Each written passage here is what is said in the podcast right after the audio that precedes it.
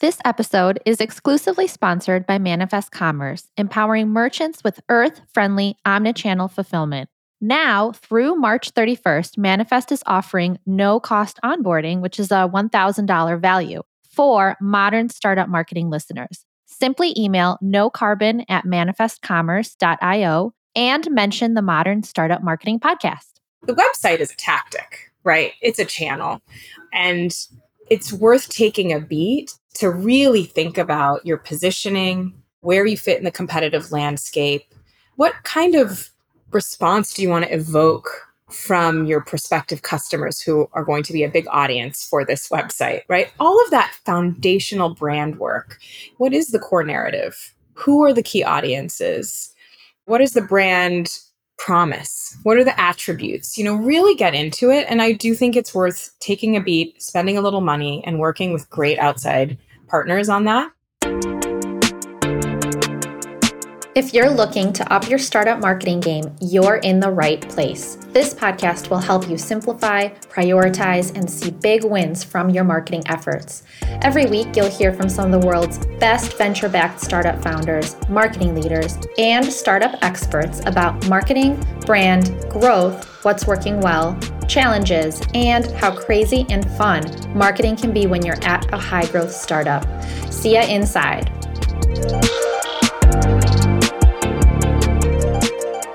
All right. Welcome back, everybody, to the show. I'm happy to have you as always. Today with me, I have Nairi Hourdajian. She is the VP of Communications, Content, and Community Marketing at Figma, which is so exciting. I'm excited to talk about Figma. I just, uh, before I pressed record, I was just telling Nairi how I work with my designer. He uses Figma. And so I know how important it is in the marketing design process. So, welcome. Thank you so much for having me. I'm excited to be here with you today. Awesome. Awesome. Okay. So, a little bit more about you. You're a founding member of All Raise, which is basically programs to accelerate the success of female founders and funders to build a more prosperous, equitable future. Very cool. And you've also held marketing leadership roles at Canaan, which is an early stage VC firm, and also at Uber.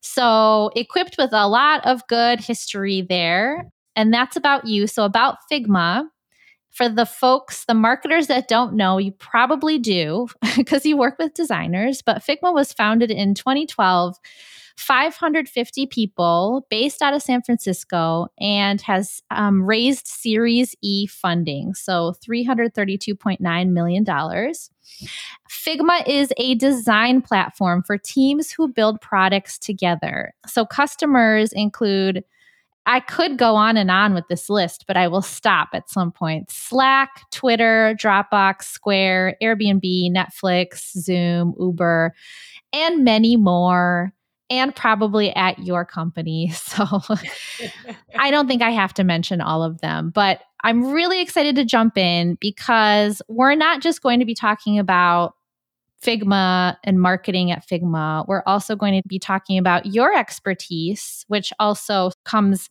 PR comes into play there, right? So we'll talk about PR, we'll talk about brand, your thoughts on there. So let's get to it. Okay, so let's talk about first, so kind of like getting a sense of Figma's marketing team. What are the different groups? It's a large company, and I'm always interested and intrigued. Like, who are you working with? How many people are on your team? Like, what does this look like? Sure. You know, it's so interesting. I always love hearing how different companies scale their marketing organizations or their comms organizations because, you know, there's no one size fits all approach. For us at Figma, the way we're organized is we have one marketing team led by our incredible chief customer officer. Her name's Amanda Kleha. And under Amanda, we have a few different groups. One is mine that you described already, the other is product and customer marketing. Another is our brand studio, our creative powerhouse. We have a growth marketing team, and we have an international marketing function as well that is covering the marketing work outside North America. So that's how we're currently organized. And my team right now is about 20 people and includes you know, you mentioned comms, content, and community. Essentially, when I joined Figma, we sought to bring together a lot of the top of funnel, even out beyond the top of the funnel, sort of brand oriented channels and storytelling vehicles. So, obviously, PR, talent brand, social, you know, we have a really robust events program, which we can talk about in the community conversation I know we'll have today.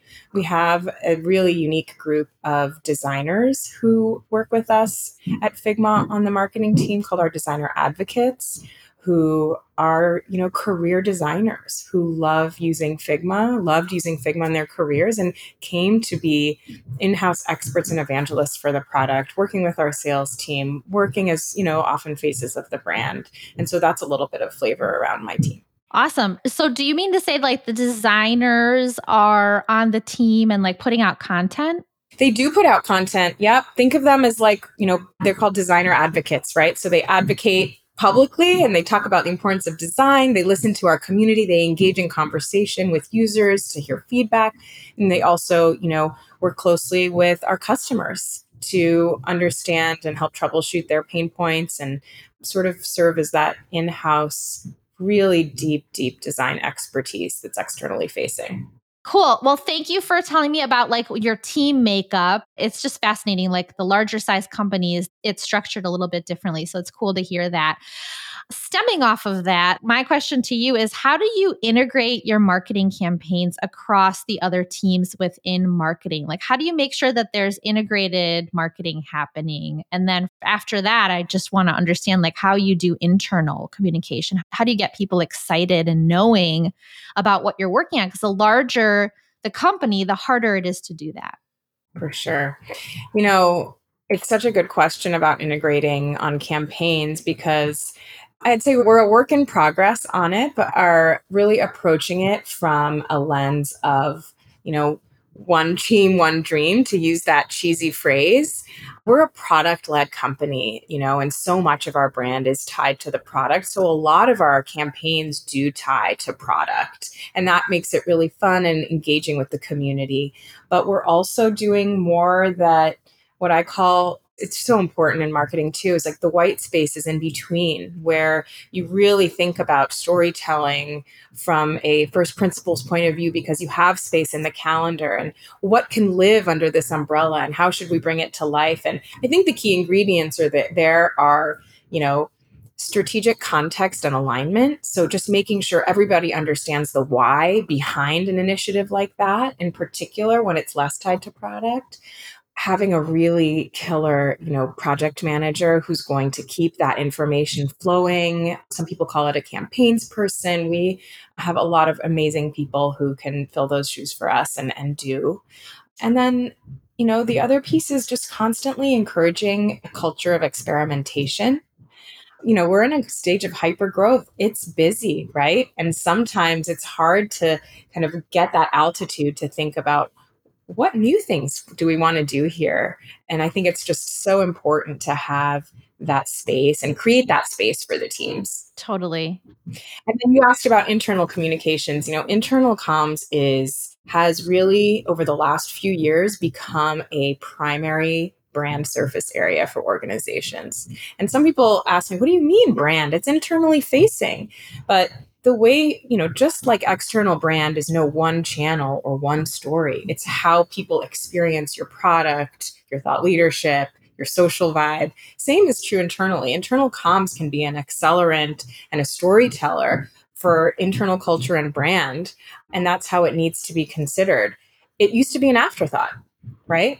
I mean, five, ten years ago, it was much more of an afterthought. And, you know, now it's just it has to be built into any sort of campaign motion. And for us, one of the things we've started doing and has been really fun is making sure that we're previewing big initiatives, sometimes marketing, sometimes otherwise, internally first. Right? It gets people excited. It helps them stay aligned and understand why something is important. And we've gotten really good feedback from our figmates, as we call ourselves, on feeling briefed early and often. if you think about your stakeholder set, what stakeholder set is more important than your internal employees, right? And you always want to bring your stakeholders along early. Totally. Yeah. Yeah, I think it's the fact that you say that it used to be an afterthought. Now it has to be sort of like your people at your company is your marketing. Yes. More so now, right, than it has ever been. And if you're not getting people excited internally, then they're not going to it just kind of stops, right? Like you can do what you want, but it's very siloed within your department. You want it to be like a cross company thing, right? Yeah, you give up the additional leverage that having excited employees gives you out into the world. That's right. Totally. All right, cool. So let's dive into it's 2022. We're well into 2022. What's your I'd love to talk about your marketing plan. And I like asking this question across different size startups. So for you at Figma, talking about, um, and for your specific team, if you can talk through like your budget, how do you budget for your specific team when it comes to communications content community? Like what goes into the budget? What's the split look like? Just high level would be so interesting to understand. Sure. Well, first, I think we try to take a, again, first principles view of what is going to be impactful this year. Just because we did something last year doesn't mean we should do it the year following and really start from what's working, where do we need to hit the gas, where do we need to experiment and not, you know, invest in something new. And then what can we say is like, okay, it was okay, but we can cut it right? And so coming at planning from that perspective is very important. You know, for us, the big lever of marketing and the big focus for us, as you may know, which is our community orientation.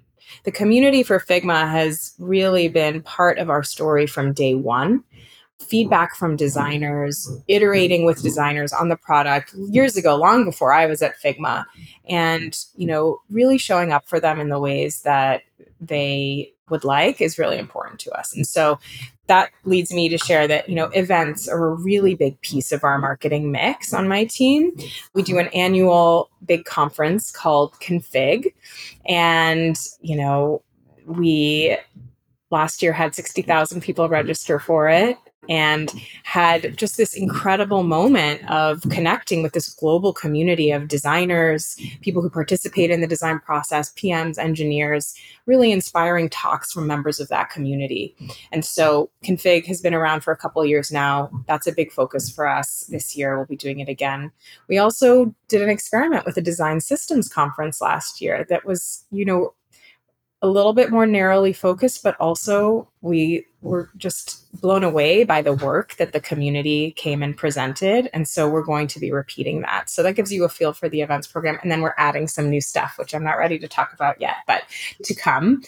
And then, you know, on the comms talent brand side, you know, we're really working on, you know, finding ways to bring to life this story of the shift in the world from physical to digital. And so, you know, that lives across a lot of different channels. You know, we're, we're hiring a lot of people this year. Talent brand work is really important.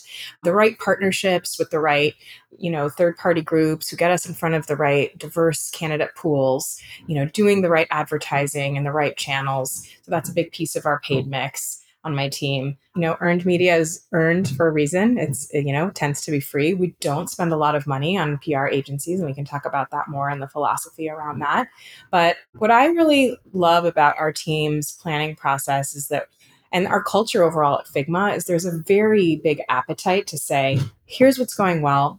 I'm the first to say this didn't go well, right? I'm the owner of it, you know, whatnot. We have a culture that destigmatizes that kind of iterative process and it helps us really get to the right place in planning. Can you tell me more about talent brand work? Sure. What does that mean? I am coming in here like I don't know. And maybe listen some listeners don't know either, but yeah, please explain. It's essentially how you tell your company story in a slightly more tailored way for the prospective candidates that you want to hire and bring into your organization you know, we doubled in size last year. We mm-hmm. will do the same this year as a company. And that means getting the Figma vision and mission out there to inspire people to join us in this endeavor and make design accessible to all mm-hmm. and you know really reaching them and telling the right stories where they are. What's interesting about Talent Brand is you know it can live a lot of different places. It can live in a people ops org, it can live in a recruiting org. We've chosen to put it in marketing because we see it so closely tied to overall brand building and brand awareness. So that's that piece. And it also cl- ties very closely into editorial and content, which I know you mentioned here.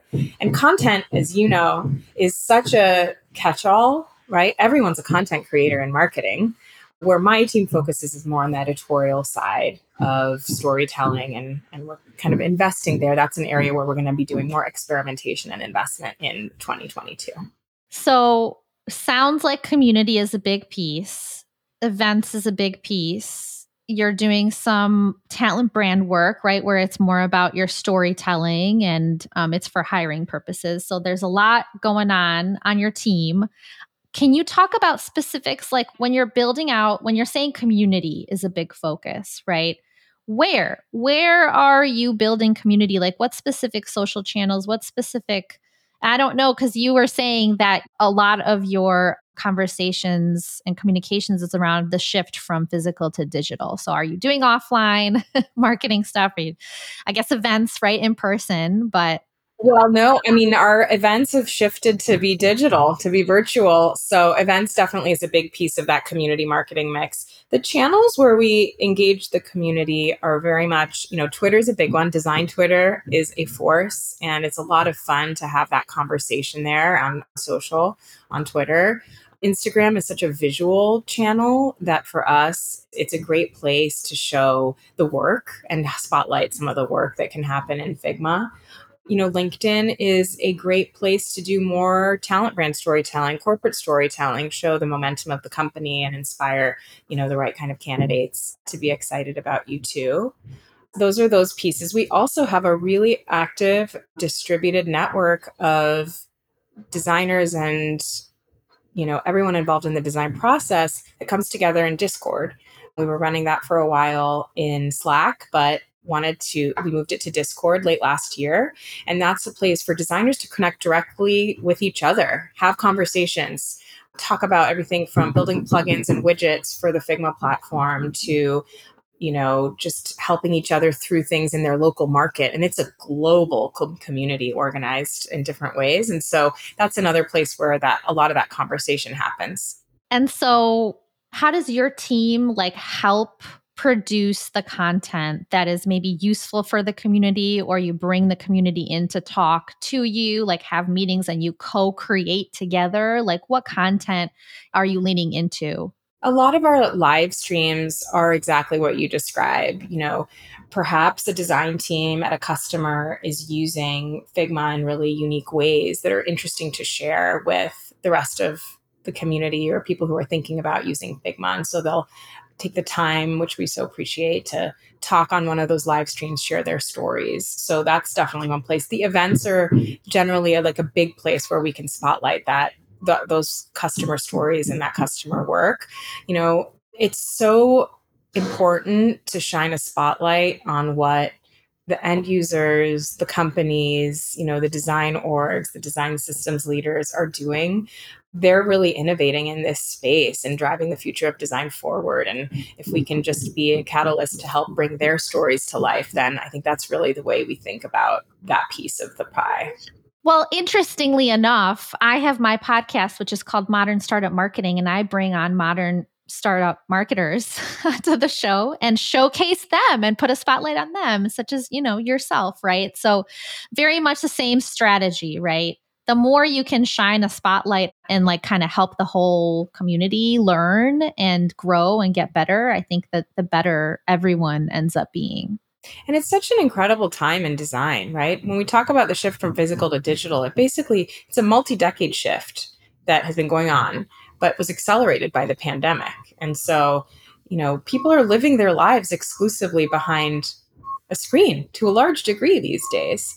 And that means design is how they experience the world. And so designers are on the leading edge of that transition. And not just designers but you know people are getting involved in the design process. And so anyone who's involved in that design process whether on the business side on the exec side the product side you know it's a really really exciting time. Totally. Yeah this is so fun I hear a lot about like, yeah, we should get into community. Community is so big now. It's so hot now. But the way you do it right, there is so nuanced, right? It's not like a one time snap your fingers and everybody comes to you and here you go there's a community like it takes time it took years right for figma to start out with just like a few people 100% and it was part of our founder and founding team's ethos from day one you know kind of building alongside designers getting their feedback early and really authentically engaging like they really wanted the feedback and the incredible marketing leader who runs that community marketing team for us, her name's Claire Butler, she was the first marketer at Figma. She's been here for over six years, and a lot of that authenticity and genuine desire to serve the community and um, hear the community and build for the community really is driven by her. I'm curious, is there something since you know you and I are not designers, we work with them, but like what have you learned from these expert designers that maybe like one thing that you're like, "Oh my gosh, that's actually really cool. I had no idea about this." Right? Is there anything that comes to mind that since you, you know, you're kind of part of that world more with these designer experts? You know, my exposure to digital design prior to joining Figma had been much more on the brand side. You know, what is the brand and visual identity we're establishing for a mm-hmm. brand, the logo, the website. But I hadn't been as exposed to, you know, like app prototypes. And I just think that the prototyping work is so fascinating. Just the fact that you can take a mock up on a Figma canvas mm-hmm. and then view it in the mobile app in a way that looks like a live app and just iterate and you know get feedback that way. I've loved that. The other thing too which is actually i think a great metaphor for scale and scaling which is what startups are trying to do is design systems right? If you can codify the components of your design system that are repeatable and designers don't have to spend their time reinventing the wheel every time. Designers get to spend their mind share solving problems that haven't been solved yet and thinking about what's next because design is problem solving. And so I just love this concept of design systems and how it enables both, again, cohesion and experimentation. And it just feels like such a good metaphor for how you need to scale marketing too. Figure out the things that are known and knowable and repeatable, set those frameworks, and then you know, experiment and do bespoke things for the new ones. I was just going to say, like, isn't that the dream for anybody? Easier said than done.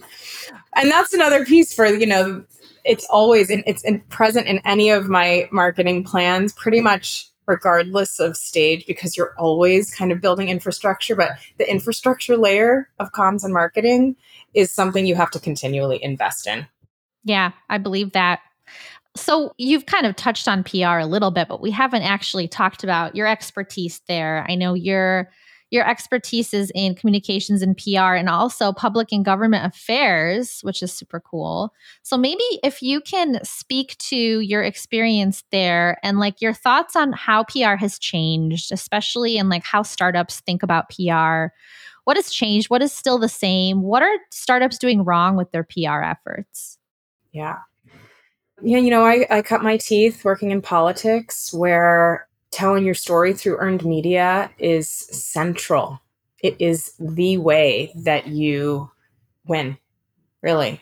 Even with the rise of digital marketing in politics, it's still such a powerful lever. And ultimately, I believe in the mix of owned and earned channels, but still believe PR has a role. So, what has changed? The biggest thing that's changed is that the media landscape has contracted, right? There are far fewer reporters at fewer outlets.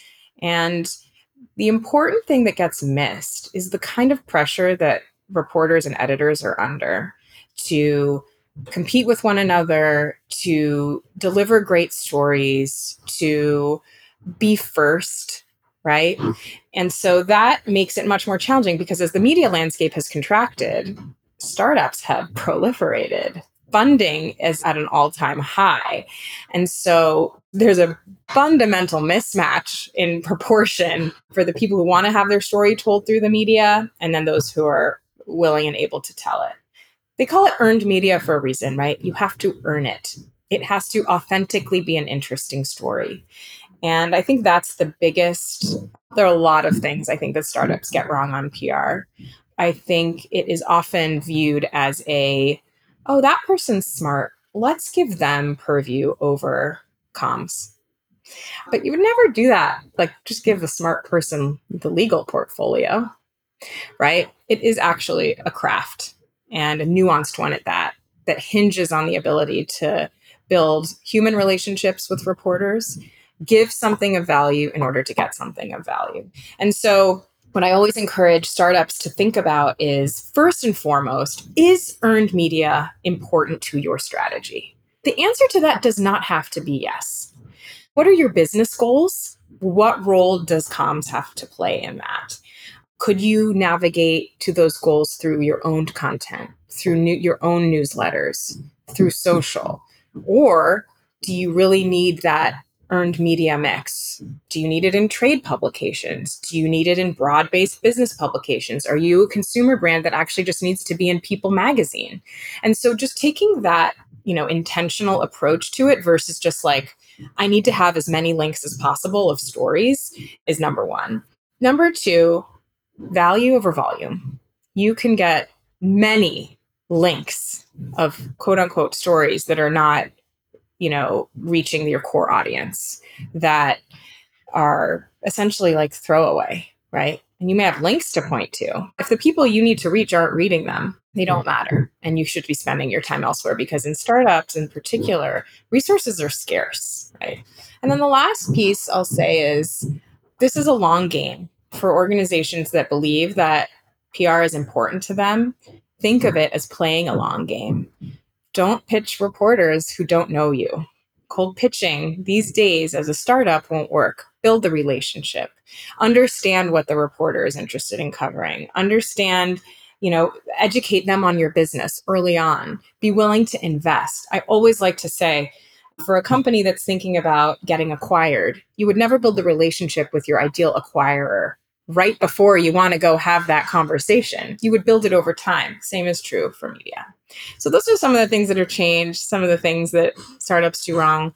I think the other piece too is for anyone who's working in marketing at a startup who is tasked with managing PR. Good luck. No, I'm just kidding. Good luck. Number one. Number two, tell it straight to your founder. Here's what's possible. Here's what's not let's be really like intentional about our strategy. And I think that that voice is really, really important because it's easy to feel like, well, I have to figure out how to get that done when it might be the wrong strategy. It's so interesting because I know of a startup that hired, like, for their marketing role, they hired a PR expert. And then that person, it just wasn't a good fit, right? I bet you that what the founder was expecting was like, well, we have a PR expert and that's our marketing. Like they will know everything and they will get us exposure and attention. And that's like one piece of that's just like it's a channel, just like every other channel. And you can't just put all your eggs in one basket and hire for, you know, a person that's in that role for marketing. You can actually, but I think you want to think about it intentionally, right? So if it's one person, you're saying, okay, what's important to me is content, brand, and comms, right? And not growth as much, not as much, you know, maybe some of the other paid pieces, maybe not so much community or events. And so I think it just depends because there are a lot of comms people who are, are now CMOs, but I think again just has to be mapped to what's important. Totally. Yeah. Sounds like in that case it wasn't. That's right. And then the other thing that resonated what what you mentioned was value over volume and you can get a lot of links and stories out there. You can be on PR Newswire, you can be on in TechCrunch, right? But if it's not reaching your core audience, it's kind of just like the spray and pray model. Like how effective is that? it took you that long to get in there or you just paid like 50 bucks to get in PR Newswire. Is that actually effective? Is that really PR, strategic PR? Cancel PR Newswire. Don't do it. If you're putting out press releases on PR Newswire in order to get SEO, get your SEO a different way. Okay. Nobody reads them. Reporters discount them. They deliver nothing of value. Woo! This is coming from an expert, folks. Whoever is listening, don't do it. Don't do it. I know you're thinking about it.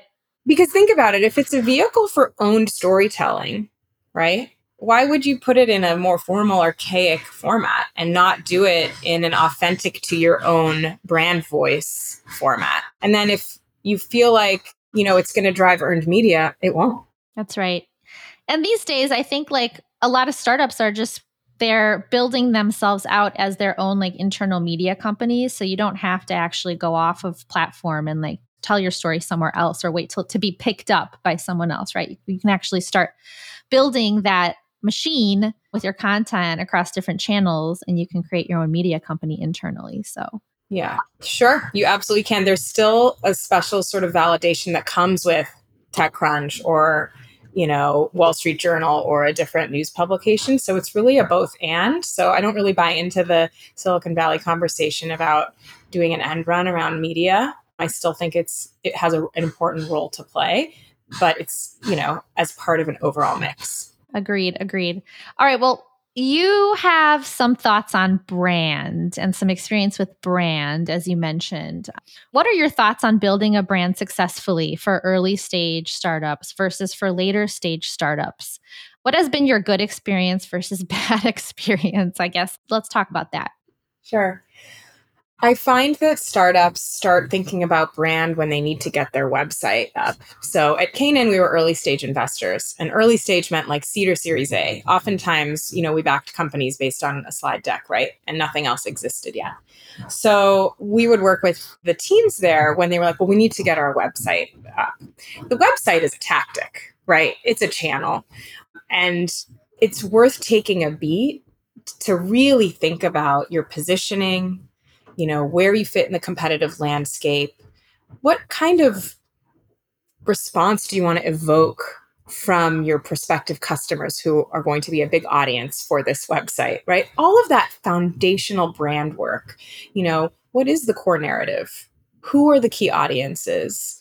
You know, what is the brand promise? What are the attributes? You know, really get into it. And I do think it's worth taking a beat, spending a little money, and working with great outside partners on that. You can do it scrappy and do it internally if your founder will deeply engage with you on it, but it can be valuable to bring in that third party. And, if, and there are some excellent, you know, shops who can do that, including a like smaller scale for as, that's appropriate for a startup. And then build the website, right? Which is a manifestation of the brand with whatever focus a website needs to take for a particular company. So that's one piece. The other thing that I think that I learned from my time at Uber in particular and became, you know, more visible over the course of our scale and growth is it depends on what space you're in, but it's important not to forget brand marketing in your paid mix.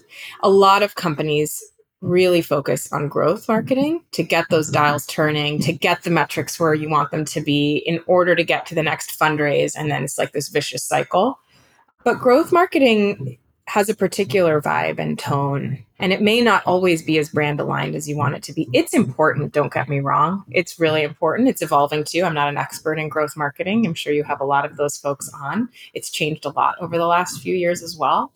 Don't forget about brand marketing, right? You won't have attribution in the same way. You won't have ROI one week later in the same way. But if you believe that you're building a company for the long term, then those investments are for the long term and can be measured, you know, longitudinally. All right. Well, that ties into the next question, which ties into like measuring ROI and specifically within your team. How do you do it? And maybe it's like part of it is the challenge. But I just wanted to say for people listening in and how Nairi had said, your website is a channel and you want to take a beat to think about positioning, competitive landscape, messaging, your narrative, all that stuff. I actually work with my clients on that and I did not talk to you. I did not talk to you about this. Oh, yeah, I think this is like definitely a worthwhile, it's a super awesome approach. Like you can't skimp on it because you're right you start thinking about your brand when your website comes up and you can't just like have it as an afterthought of like we'll think about our messaging and our position and talk to our customers and learn about benefits and features from them and do voice of customer research and like all, you have to do it before you do anything uh, you go across any channel you go across social you go across, you know with your website you show up digitally you have to do it beforehand otherwise good luck. It's like if you're hired for PR, good luck. Same answer. Exactly. Listen to this smart, smart mm. person and hire her. Thank you. I also did not talk to you about that earlier. Um, no. so let's talk about because you were saying that measuring ROI is different when you talk about brand marketing versus when you talk about growth marketing. I'm assuming when you say growth marketing, you're talking about performance, performance marketing, like paid, right? Brand marketing is different. And so let's talk about that. How is it different? How do you see it across like what your team is working on? How do you measure ROI with your activities? You know, I really see brand marketing as sitting above the funnel. It's not even really top of funnel, it's mm-hmm. above the funnel. Its goal is not to drive conversion anytime soon, it's to inspire, it's to connect with audiences, right? Could be prospective mm-hmm. users, could be prospective candidates, could be prospective investors. And really playing the long game is really important there.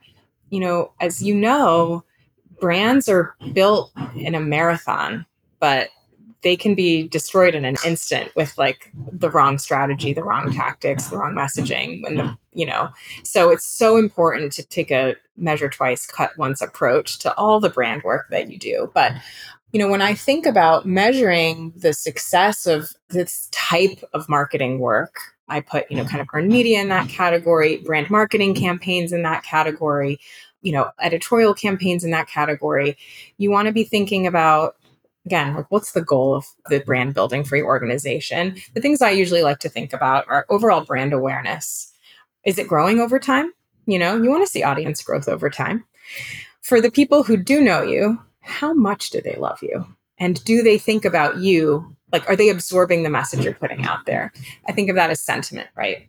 So in politics you know you use survey research a lot to guide that kind of work and obviously it's not something that startups in the early stages are going to take on but as you get to the later stages it's so helpful to have that roadmap. In politics you always want to see what kind of awareness do people have of a candidate? Okay it's low. Well shoot what are we going to do? But wait of the people that do know that candidate if they know them they love them. Why? Right. And so it's that intensity of sentiment that's important to sort of glom onto and see if you can grow over time. And so that kind of research informs the what I call the brand marketing piece, the brand advertising piece of politics, which is the bio ad, right? The 60 second bio spot that introduces a candidate into the world, you know, the convention video, these types of like brand moments. And it's not so dissimilar for companies as they scale and grow. You want to be telling the higher level story to inspire bigger audiences to your vision and mission over time. And it just won't be that easy or short term to measure the impact. The other pieces of this kind of brand marketing swath of work are, you know, it's also really hard to measure the impact of earned media.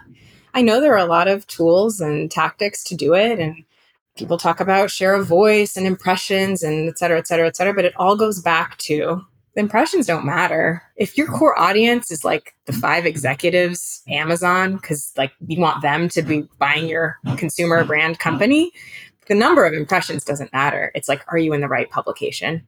And so I just find that to be a little bit of a fallacy. So just education internally about how to think about this over time and not getting into a vortex of short term thinking. I'm hearing quality over quantity from you. 100%. 100%. Okay, cool. Yeah. I think about it the same way. Like, I'm not looking to be an influencer with like 50,000 LinkedIn followers. I just need those people that really love, get value, and like a network and a community of folks that really love what I do you don't need a ton of them. You just need the right people. So a lot of times, like marketing, the immediate thought is we need to get as many people as possible to get to know like what we are doing. But that's not true. You need to like have that sliver of people that love what you do and like give them value. They share the word of mouth. They get more people just like them, right? Exactly. Awesome. A lot of gold nuggets there. I love it. I love the like measuring ROI. It's possible, but it's different. It's possible, but it's different from the way that you would measure performance marketing channels. And it also matters a lot more in the later stages, right? It, to have that roadmap. And that's why it's so important when considering teaming up with a founder or a founding team to just make sure there's philosophical alignment for the marketers out there. And you know developing you can develop co-develop that together that philosophy or you know you can establish it together or you can say hey this is mine. If you don't want that i'm not the marketer for you. But just having that conversation up front before teaming up is a key piece. Perfect. Awesome. Okay so let's get creative a little bit and maybe you can share one or two really good creative marketing ideas that you have come up with, your team has come up with, something like you're really proud of, and maybe share like what makes it creative and what has been the impact so far. Sure. We launched a swag store oh. in January, which is pretty unique for a SaaS business. And we had a lot of fun. You know, the community marketing team put the idea together. We had a lot of pull from our community for swag and we were trying to figure out a scalable way to deliver swag to the people who wanted it. We've also had a lot of fun on social with some folks in the community who tweet about Figma swag and so it was a, you know, new muscle to build to figure out e-commerce, but the team did an incredible job and I think it's pretty special and I don't take for granted the fact that, you know, we're a SaaS brand that has a swag store. Mm-hmm. And that says something very unique about our connection with our community. And so we are putting all of the profits from that initiative towards the offset of carbon that is created from the shipping. So it's not a moneymaker for Figma, much more just a vehicle to, you know, bring this, you know, what we heard from the community that they were excited about and just deepen some connection with them. So that was pretty fun and creative and unique. I love that. I've only had, I think, one other startup that has mentioned this SaaS company called Lessonly, where they have like golden llamas, other swag. yeah, ties into their animal, right? Like their ambassador. Okay. So it's really cool to hear that. And it also ties into other areas, right, of your marketing programs like social and building out your community and getting, you know, word of mouth spreading and stuff like that. So and talent brand you know we had some of our figmates as models in you know the photography and the videos and so we got to feature some of our incredible employees as part of it too well what's the website so everyone can visit i will send it to you i will send it to you perfect right because it's only launched in january so it's semi new right that is right Awesome. Okay, well, Nairi, thank you so much for spending the time today to talk about all things marketing, PR, brand, earned. What else? We talked about like the swag store, right? Creative marketing ideas that you guys have had, the team. Thank you. It has been such a pleasure. If anyone wants to reach Nairi, you can do so. I'll include the link to your LinkedIn in the show notes. And to find out more about Figma, you can visit figma.com. Thank you, Nairi. Thank you so much. And for those who would like to check out the swag, it's store.figma.com. Awesome. I'll include that. Thank you so much for having me. Thank you. Thanks for listening to this episode of Modern Startup Marketing. New episodes are dropping weekly, so make sure you're following wherever you get your podcasts. You can find me on LinkedIn, search for Anna Furmanov, or go to my website, furmanovmarketing.com. Thanks for listening.